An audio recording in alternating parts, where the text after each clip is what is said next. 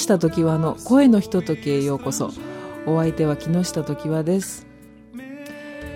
えー、前回の声のひとときから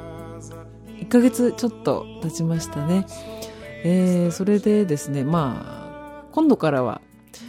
一月にいっぺんにしていこうかという、えー、ことになりましたので、えー、よろしくお願いいたします。ということで、えー、今年2回目になりますね。え、2月も、あの、もう後半になりまして、なんとなくこう春を感じるような、えー、そういう陽気になってきましたね。あの今日も夕方から雨が降ってきたんですけどもまあいかにも春の雨だなというしとしとっていう気持ちのいい、えー、湿った雨でした。えー、っとですね先週は私東京に何日か行っておりました。でまああちらで何をしてたかというと、まあ、メインはですねあの味噌作りだったんですね。でお味噌作りっていうのはね私、えー、今回ちょっと間が空いてしまいまして、まあ、3年ぶりぐらいぐらいだったのかなであの震災がはあの震災が起こる前までですから2011年の、えー、1月まではですねあの福島県で味噌を毎年仕込んでいたんですよね。えー、福島県の田村市というところに、えー、その味噌の会でね、えー、いつも呼んでもらってでまあいろいろあの手ほどきを受けながらその味噌の隊長のね でみんなでこう集まってこうワイワイやってあの作るのが、まあ、楽しみだったんですけど、まあ、その震災が起こってからはその、まあ、味噌の作っていたその現場の方とか、まあ、本当にバラバラになってしまいましたね。で、えー、その仲間の,、まあ、あの家族が千葉県の長生村あの長生き村って書くね、えー、縁起のいい名前の、えー、ところへあの引っ越しをしましてで、まあ、一昨年ぐらいからそこで、えー、味噌作りをやっていたのでで私はやっと今回あの参加できることになりました。で、まあ、福島でやっていた時は本当にねあのまあお味噌作ったことある方はわかると思うんですけど大豆をまあ一晩つけて水につけてでそれを茹でてで柔らかくなったところで、えー、潰すんですね。でその味噌を潰すこう機械とかまあ便利だねあのペースト状にしてくれる機械とかもあってそういうので潰してで麹。麹ですね。麹を、えー、その豆のペーストと混ぜてそして塩をその後混ぜてで全部混ぜたところで味噌玉っていうのを作るんですよね。でなんで味噌玉作るのかな。味噌玉っていうのはあのどのぐらいの大きさ？マリぐらい？マリって言ってもなんかあんまり 持ったことないですけど。まああのソフトボールより一回りか二回りぐらい大きいぐらいの玉にしてで全部それを玉にしたら、えー、樽あの仕込む樽にそれをバーンって投げ入れるんですね。そうすることによって、えー、空気が抜けてそのあの余計な空気を抜いてそのそのまま樽に詰めて熟成させると。それで樽に詰めてあのこう蓋をしてであと1年ぐらい寝かせたら味噌ができると、ね、そういう、えー、過程なんですけれどもその福島でやってた時は本当に茹でる時のこう薪薪のねあのドラム缶であの薪の火を起こしてでそれで釜で茹でてたんですね。だから火をつけるとこから始まってっていう結構ね大変な作業だったんです。で今回はその長生村でやる時はですねそのお味噌作りのメンバーさんがあらかじめその近所の麹屋さん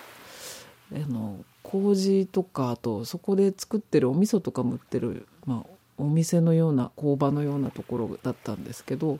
そこの麹屋さんに頼んでもう豆を大豆を茹でて潰して麹と混ぜて塩も混ぜたところまで全部やってくれるという。あのもうね9割ぐらいやってもらっちゃうような。言ってみれば。だからお昼の12時ぐらいに来てくださいって言われてえそんなに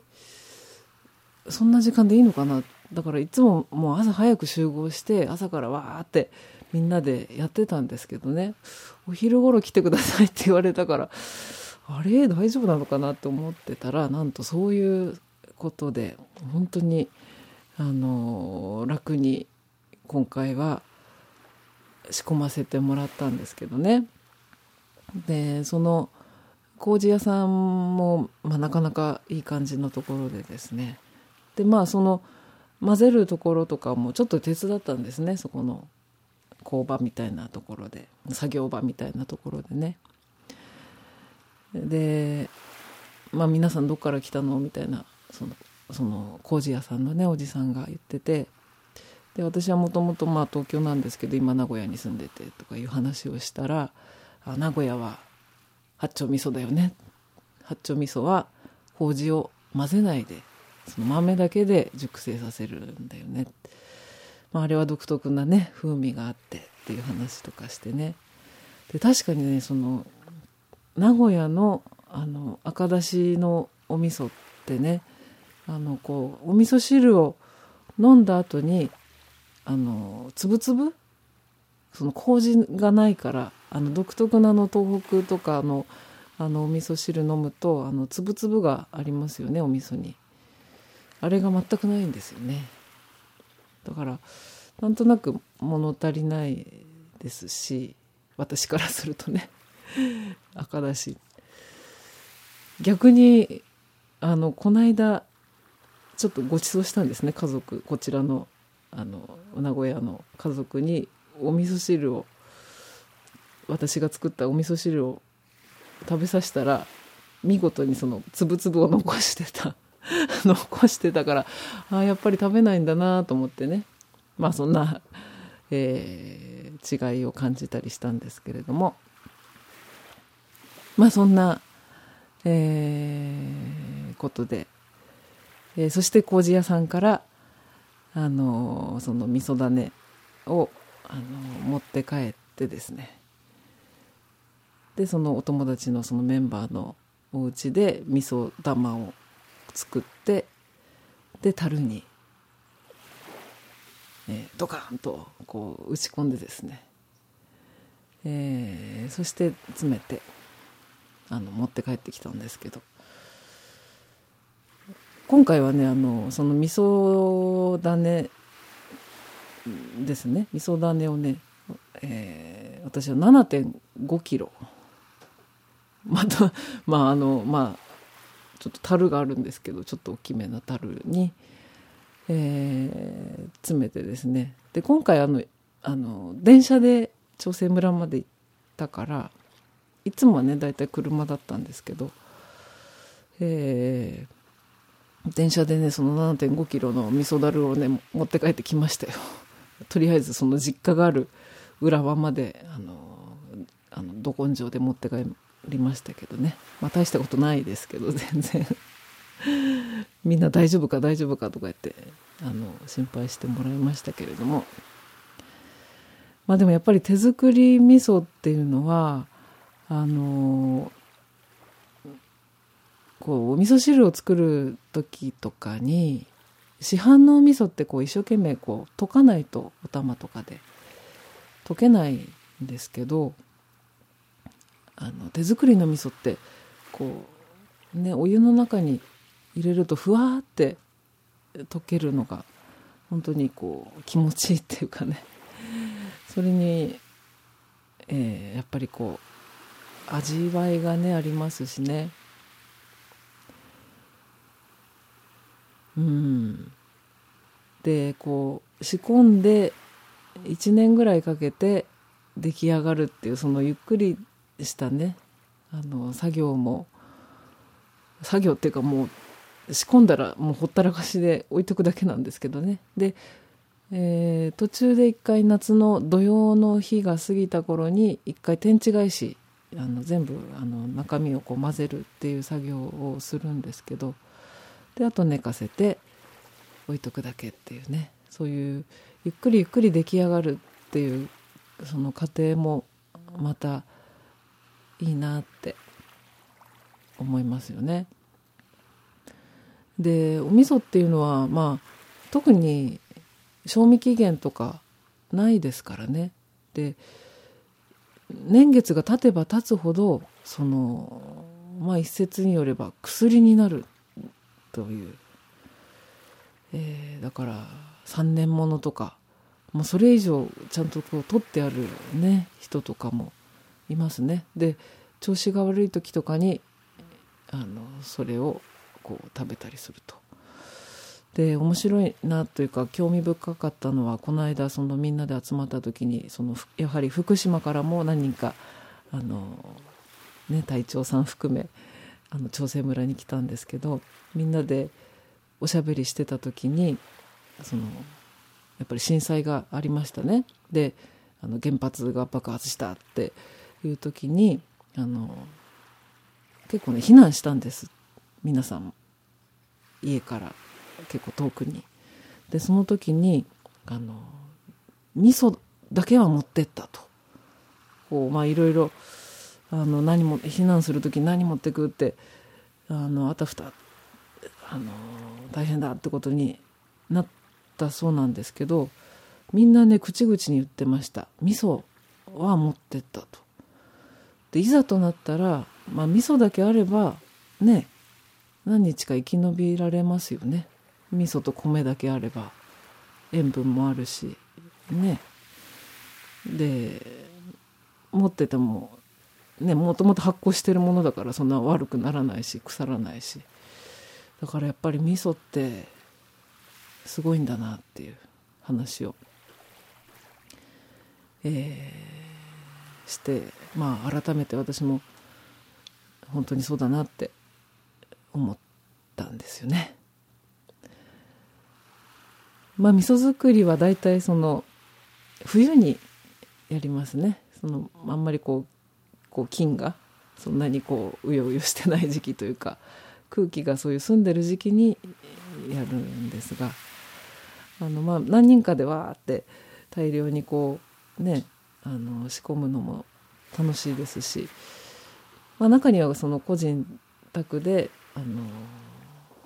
もちろんあのお家でも多分できると思います。あの大豆茹でてねあの柔らかくする。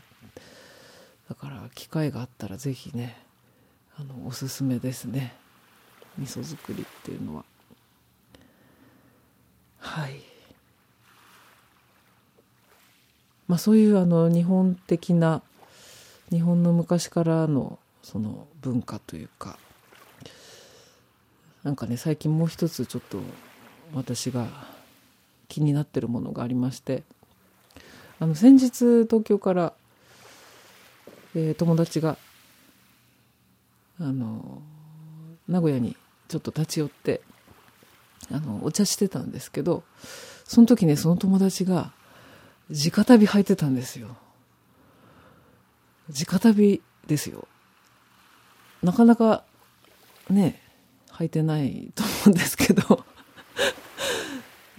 いやでもねその何日か前に私ねあの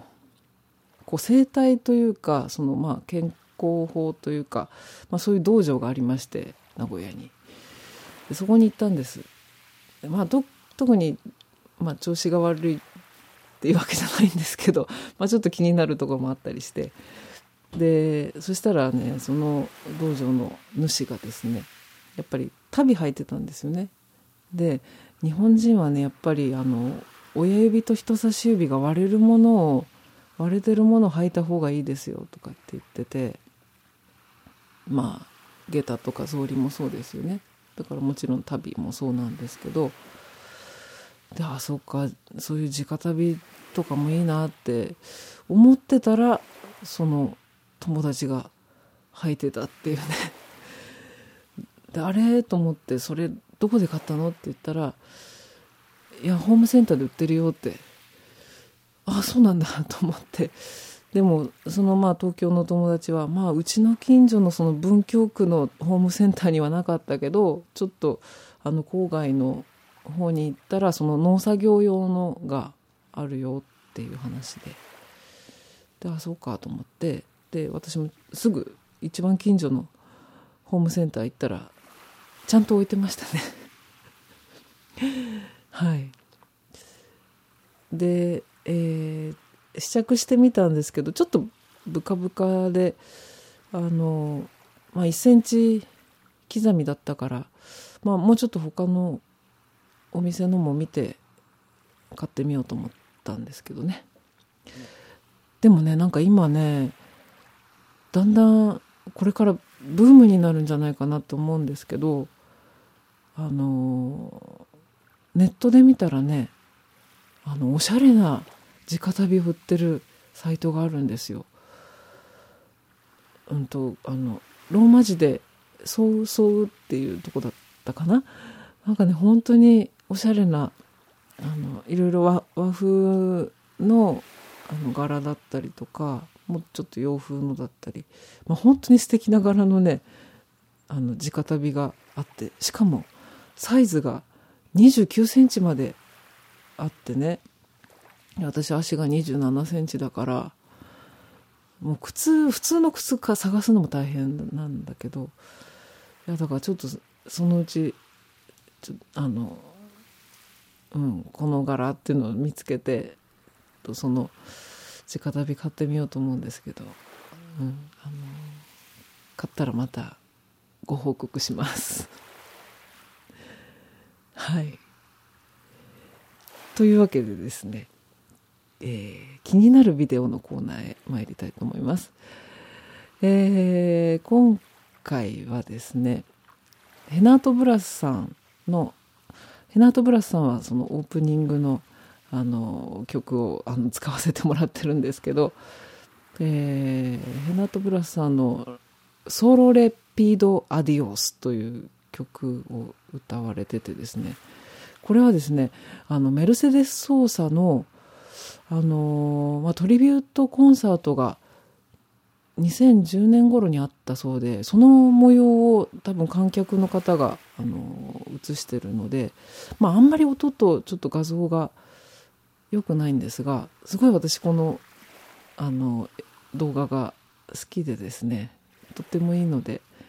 えー、ぜひ見てみてください。で「ソロレピード・アディオス」あのレオン・ヒエコという人の曲ですよねあのアルゼンチンの。でメルセデス・ソーサが、まあ、歌ってすごくあの有名な曲なんですけど「えー、ただ神に祈ることは」というね歌で。まあ本当に今年に入ってからそのテロのあのニュースとか見聞きして、まあ、だんだんなんかこうね日本も大丈夫かなっていう本当に、えー、そういう女性を、まあ、注意してみなくちゃなとは思ってるんですけども、まあ、そういう戦争の戦争のこととかやっぱりどうしてもこれからね世界がどういうふうに向かっていくのかを気にしないわけにはいかないと思うんですけれどもね。あのそういうあの決して、えー、無関心でいてはならないというね、まあ、そういう歌なんですけれども、まあ、ぜひ、えー、聞いてみてください。えー、そしてあの私のライブは、まあ、あのしばらくないんですけれどもまた決まりましたらお知らせいたします。えー、そして、えー、1月に、えー、販売開始しました、えー、新しい CD の「イン・エカテリンブルグも」えー、好評発売中ですので、えー、ぜひぜひ、えー、まだ聞いてない方はあの iTunes から視聴もできますのでね、えー、ぜひ聞いてみてください、えー、それでは、えー、今月はこの辺にしておきます。どうもありがとうございました。木下時和でした。